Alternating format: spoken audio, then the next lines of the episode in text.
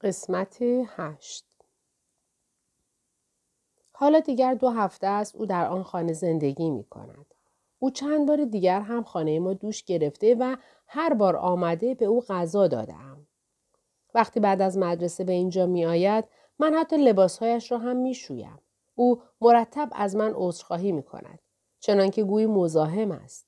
اما راستش من این شرایط را خیلی دوست دارم. او ذهنم را از بقیه چیزها دور می کند و در حقیقت من هر روز منتظرم مدرسه تمام شود تا وقتم را با او بگذرانم. امشب پدر دیر به خانه آمد. این به آن معنی است که بعد از کار به مشروب فروشی رفته و احتمالا قرار است با مادرم دعوا راه بیاندازد. یعنی آنکه احتمالا باز هم کار احمقانه ای انجام خواهد داد. قسم می‌خورم بعضی وقتها برای آنکه مادرم با او مانده است از شدت عصبانیت می‌خواهم دیوانه شوم. می‌دانم که پانزده سال بیشتر ندارم و احتمالا متوجه نمی‌شوم چرا او انتخاب کرده است بماند. اما نمی‌گذارم مرا بهانه این انتخابش قرار دهد. برایم مهم نیست که درآمد کافی برای جدایی از پدرم را ندارد و ممکن است ناچار شوم در یک آپارتمان کثیف زندگی کنم. و تا زمانی که فارغ و تحصیل شوم نودل بخورم. آن شرایط از این بهتر است. همین حالا میشنوم که سر مادرم فریاد می‌کشد. گاهی اوقات وقتی اینطوری می شود به اتاق نشیمن می روم و امیدوارم این کارم او را آرام کند. دوست ندارد وقتی من هستم مادرم را بزند. شاید بهتر است بروم و امتحان کنم. لیلی الن عزیز اگر الان به تفنگ یا چاقو دسترسی داشتم او را می کشتم. به محض اینکه وارد اتاق نشیمن شدم دیدم مادرم را روی زمین پرت کرد.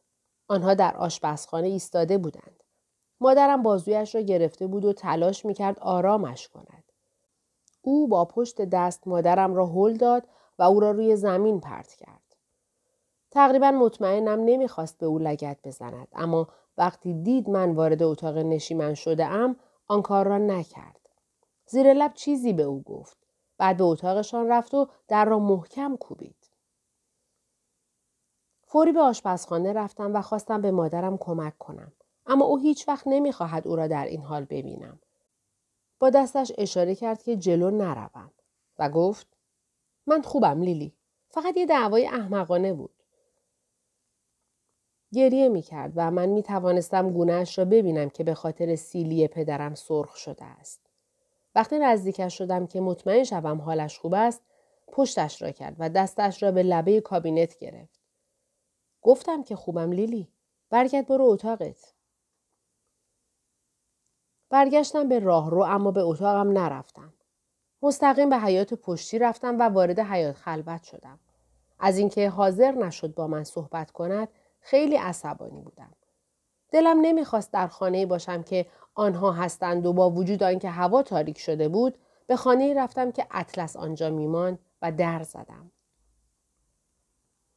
صدای پایش را توی خانه میشنیدم. مثل این بود که اتفاقی به چیزی برخورد کرد و چیزی را انداخت. آهسته گفتم منم لیلی. چند ثانیه بعد در باز شد و او پشت سرم را نگاه کرد. و بعد چپ و راست را. وقتی نگاهم کرد که دیگر گریه می کردم. پرسید حالت خوبه؟ و از خانه بیرون آمد. با بلوزم اشکایم را پاک کردم و متوجه شدم به جای آنکه مرا به خانه دعوت کند خودش آمده است بیرون. من روی پله ایوان نشستم و او هم کنارم نشست. گفتم خوبم. فقط عصبانیم. بعضی وقتا وقتی عصبانی هم گریه می کنم. دستش را دراز کرد و موهایم را پشت گوشم گذاشت. وقتی این کار را کرد ناگهان خشمم فروکش کرد. بعد بازویش را دورم حلقه کرد و مرا به طرف خودش کشید. طوری که توانستم سرم را روی شانهاش بگذارم. نمی‌دانم چطور بدون آنکه حرفی بزند مرا آرام کرده بود. اما او این کار را کرد. بعضی از آدمها اطرافشان حاله ای از آرامش دارند و او یکی از آن آدم هاست. درست برعکس پدر من. مدتی به همان حالت نشستیم تا اینکه دیدم چراغ اتاقم روشن شد. آهسته گفت تو باید بری. هر دویمان می توانستیم مادرم را ببینیم که در اتاقم ایستاده و دنبالم می گردد. تازه آن موقع بود متوجه شدم او به اتاقم دید کامل دارد.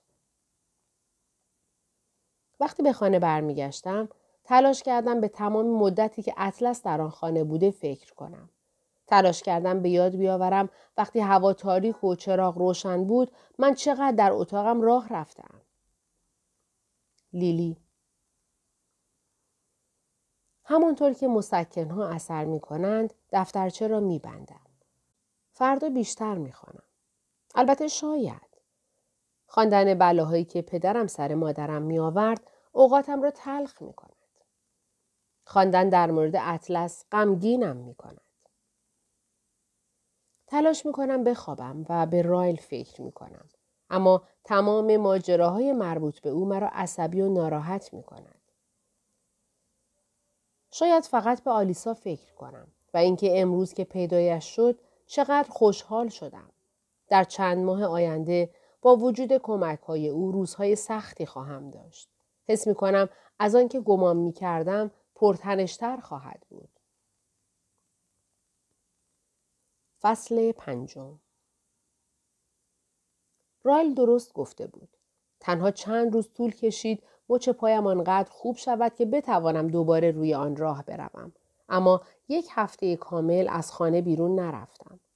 اصلا دلم نمی‌خواست دوباره پایم دچار مشکل شود.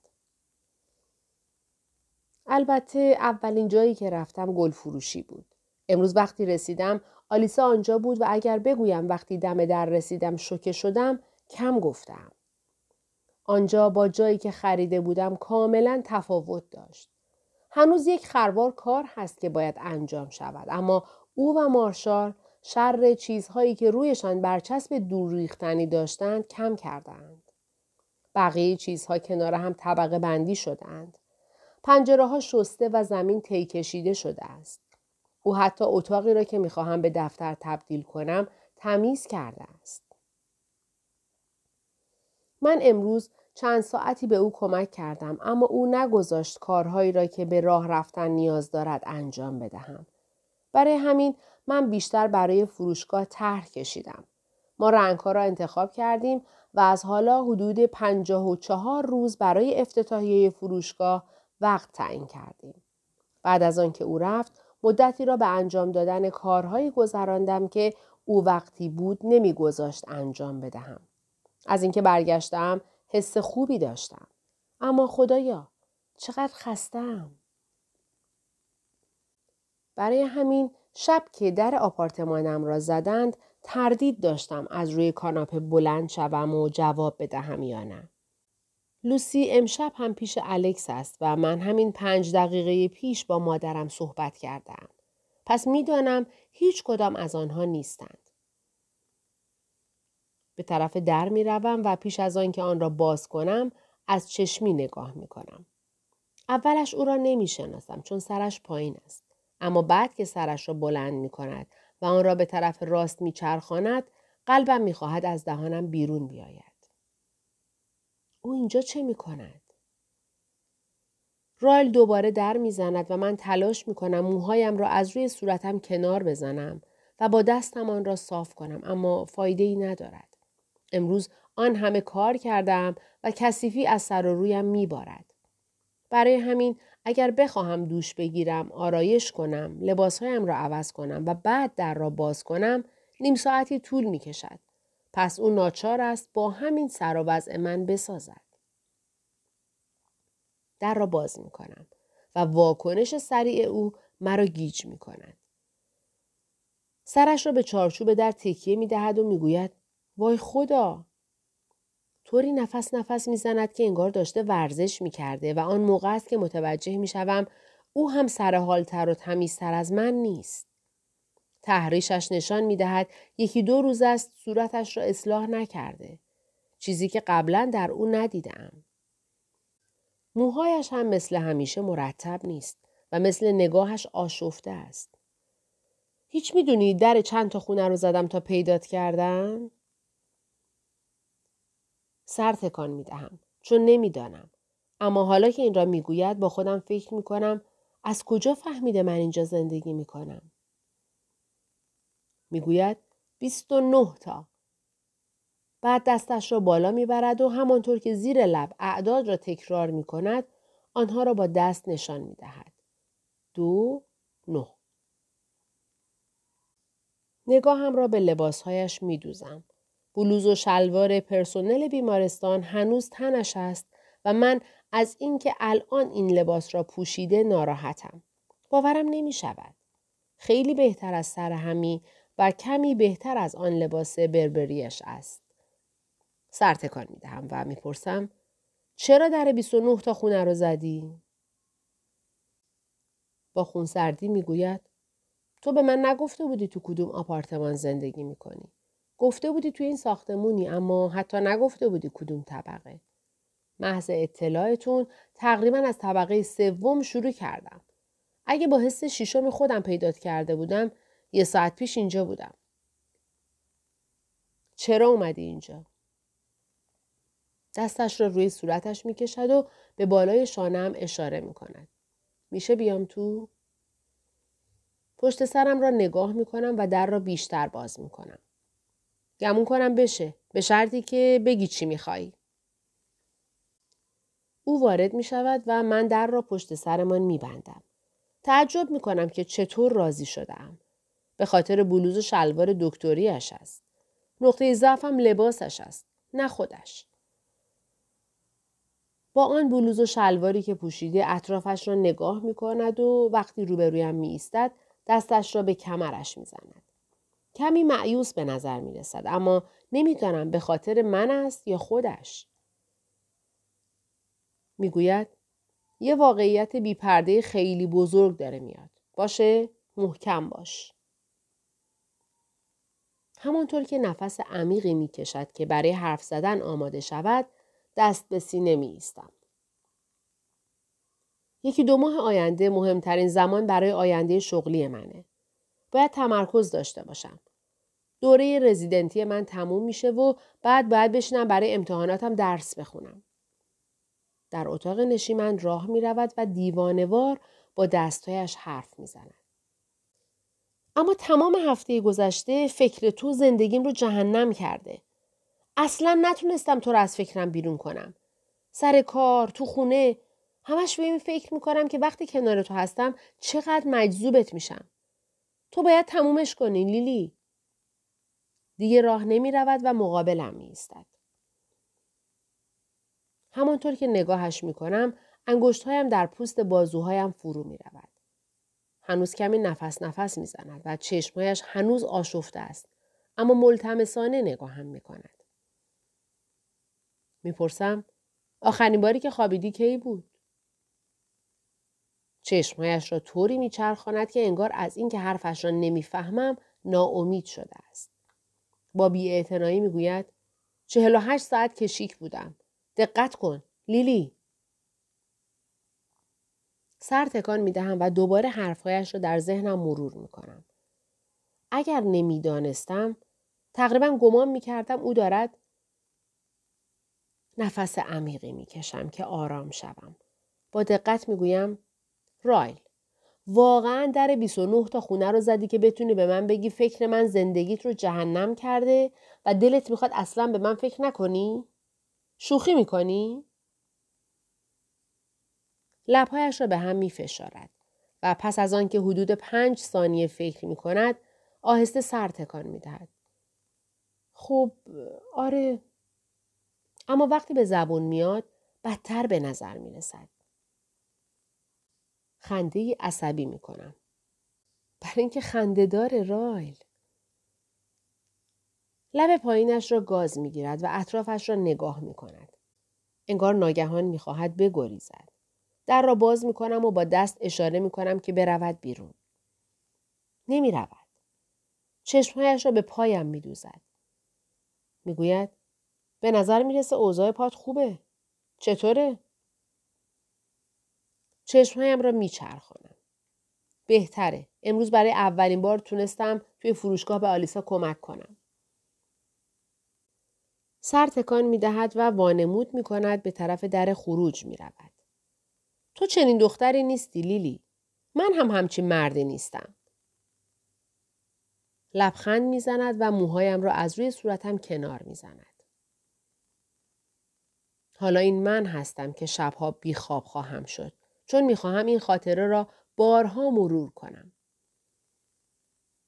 می‌گوید من باید برم. واقعا دیرم شده. اما یک متاسفم. دو دیگه تکرار نمیشه. قول میدم این آخرین باریه که منو می‌بینی. و سه واقعا متاسفم. به زور لبخند می‌زنم اما دلم می‌خواهد اخم کنم. چون از شماره دو به شدت متنفرم. واقعا اشکال ندارد اگر دوباره این کار را بکند اما بعد به خودم یادآوری می کنم که ما از زندگی دو چیز متفاوت می خواهیم. در غیر این صورت این بار این من می بودم که دم در خانه او به زانو می افتادم و به او التماس می کردم. اینطوری بهتر است. بگذار برود. رایل امیدوارم زندگی خوبی داشته باشی. تمام موفقیت های دنیا رو برات آرزو می‌کنم. شب بخیر. پاسخ خداحافظیم را نمی دهد. در سکوت با اخم نگاهم می کند و می‌گوید آره منم همینطور لیلی. حتی نمی توانم نگاهش کنم. میشنوم که کفشایش را می پوشد. مدتی طول می کشد که دوباره صدایی شنیده شود و می‌دانم علتش آن است که نگاهم می کند. چشمهایم را محکم می بندم تا صدای بسته شدن در را می شنوم. بلافاصله صورتم داغ می شود اما نمی‌گذارم روحیه هم خراب شود. خیلی کار دارم. نمی توانم برای اینکه آنقدرها خوب نیستم که مردی را وادار کنم در مورد هدفهای زندگیش تجدید نظر کند ناراحت شوم. به علاوه من هدفهای خودم را دارم و فعلا باید نگران آنها باشم. واقعا برای آنها هیجان دارم. به هر حال من واقعا در زندگیم برای یک مرد وقت ندارم. هیچ وقتی ندارم. نه. اینجا دختری هست که سرش شلوغ است.